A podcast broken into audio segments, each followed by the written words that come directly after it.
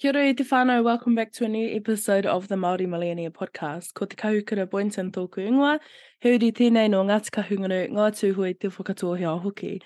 Today's episode is all about economic outpatient care.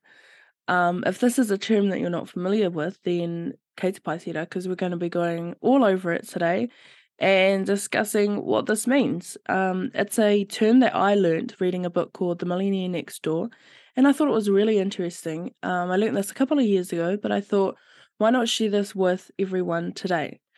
Um, but before we get started, I'd really, really appreciate it if everyone could go and rate the podcast um, or like the video, um, depending on where you're watching or streaming this episode. But it really just helps push this content out to more people. The more likes and rates we get, it helps. Ngā. So, what is economic outpatient care? Economic outpatient care is a term used to express when an affluent parent provides money to an adult child.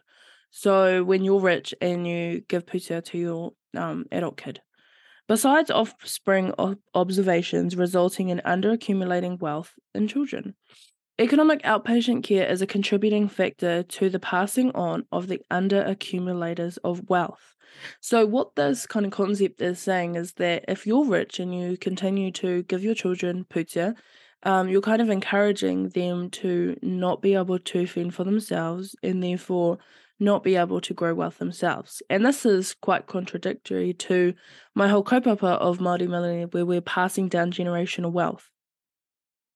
If the generation below us um, are given everything and they're not able to work for it, then this can mean that maybe the generational wealth stops and they're not able to pass that down to their children because they haven't accumulated enough wealth. So it's really important that we actually look at the research and look at the statistics that say that giving adult children pūtea time and time again has negative results. And I'm not saying that, you know, once or helping them with a house deposit, for example, is a bad thing. I'm saying that continually um, providing for adult children who maybe aren't working or just don't have their shit together. So adults that, you know, choose not to work or um, all of these things, and then their parents kind of just help them. So, there are a few tips that I have today to help us to kind of stop doing this. And I guess my mom's probably a really good example of someone who doesn't um, do this, but that's not, and it's not because she doesn't want to help me, but we've, you know, had open discussions over the years about this. And it's that she could give me something and I wouldn't learn the same lesson. So, I remember when I was wanting my first car, you know, I said, uh, she actually ended up selling one of her cars that she had. And I was like, why can't I just buy it off you, like for cheap? And then she was like, you won't learn anything from that. You won't learn how to save up for your first car and you won't learn how to um, look after your first car. And I was mad at her all of that time because I remember she sold a car for like $500. It was a dud. But I was like, I could have had that for $500. Um, but about a year and a half later, I ended up buying my own car and it was $1,600 and I rode that baby until it was almost about to um, die. And I loved that car and I genuinely cherished that car and I looked after it because I knew how many hours I had worked to save up the pūtea to buy this vehicle. And so, as opposed to my mum giving me a car or even selling me a car for cheaper, I was able to go out and learn these lessons for myself. And what I see other kids who got given cars is that they don't respect them as much. They don't look after them and they're not as grateful for them. Um, so those are just a few things I think that are important. Um, everyone's first car should be, you know, a huckery little thing that you actually like you worked for, you saved for, and then you work your way on improving that. But if we get given our first car and then um, we won't know what to do with ourselves. So, my first tip is to charge adult children board. That's the first one because I see a lot of um pe- like my peers. They're living with their parents and they don't pay board and they don't work. They're just at home and they don't even do chores. And what are we teaching our kids by doing this? What are we teaching the next generation? That you get a free ride. That's not how life works. Um, so one way I think, you know, around adult children living at home, I think there's a lot of different ways to think about this. And I know that financial means aren't the only way of kind of corresponding value. So if for example, your adult children might be um, helping out with babysitting, they might be cleaning the whare.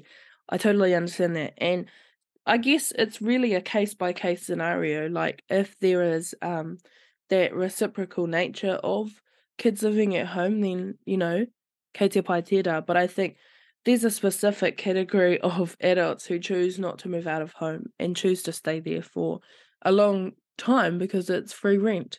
So, one way you can go about this is charging rent. Um, and it could start off as something small, it might be $50 a week, whatever the person can afford. Um, and in some whānau, I've actually seen someone might charge them rent, say $100 a, a week over three years.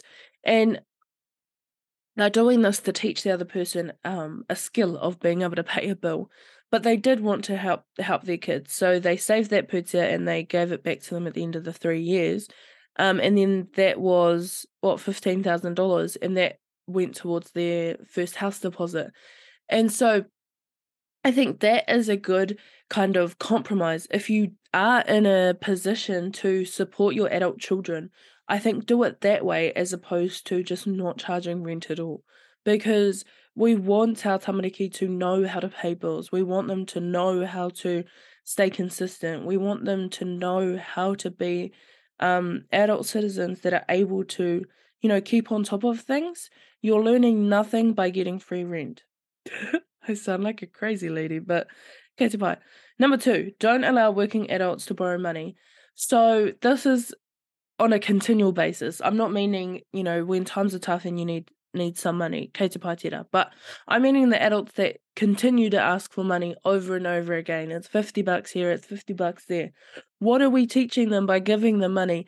And I've even had friends, like people on the same, you know, my peers, ask for loans. And it's like, kāo, because if you're, it's totally different if you're, you know, about to miss your rent or something like that. But what I'm saying is, the people that continually do it, we're teaching them nothing by giving them that pūtea. And a lot of the time, what I've found is that people don't even give it back. They ask for a tick and they never give it back. So, um, it's tough love, really, if you just say, kāo, and that's the last time you're allowed to borrow money from me. Um, because one, the first thing is that it's not fair on the adult to always have to, you know, give pūtea. But I've actually met a few like up there people in Aotearoa who have children and, and they're obviously wealthy and just in our conversations, you know, she said that she gave her son pūtea or, you know, her son was calling her for pūtea, things like that. We're not teaching them anything by just giving pūtea because they're not learning anything. But there's a few ways to think about it because I think also if they're contributing to the whare in a different way, then this is different. So just know that this doesn't apply to you know, kids that are actually helping. I'm meaning the lazy ones in my my gene. But um my next tip is financial literacy. I think the best way to teach adults or your adult children who might not be um doing much financially is to actually inspire them to learn more about financial literacy, about investing and entrepreneurship, and just kind of knowing that there is a potential to have more and do more in your life because I think that especially if you've grown up with wealthy parents, it might seem like that's the normal, but you're not actually sure how do I get like that too, or how am I able to grow that? And if that hasn't been passed down by your parents, then then that needs to be figured out. So that's my next tip is financial literacy. While we're here, I did just want to um, do a quick little shout out to my competition that's going on Instagram and my caption oh, my caption my what's the word? You know, your little Instagram name is at Māori Millionaire with an underscore um on my Instagram handle. And on there I'm doing a competition and it's all about registering to vote. So if you send me a screenshot of you registering to vote and you follow me and you comment on the post tagging someone else to um, join the competition, you'll be in the draw to win a $500 Noel Leeming gift card. So make sure to go onto Instagram and try that out. Um, but yeah, back onto the video. One thing that we can encourage um, our adult children to do is to have a, a budgeting kind of system. So one way that my mum encouraged me to do that is when I was first started working, she kind of forced me to save 10% of my income. And she said that you should always save 10% and that's your emergency fund. Um, now my system has kind of changed and I'm working towards the three to six months of living costs, but I think it instilled in me a really good habit of saving. So if we have kids that are starting to work, then really encourage them to save pūtea encourage them to sign up to KiwiSaver and put the max contributions on.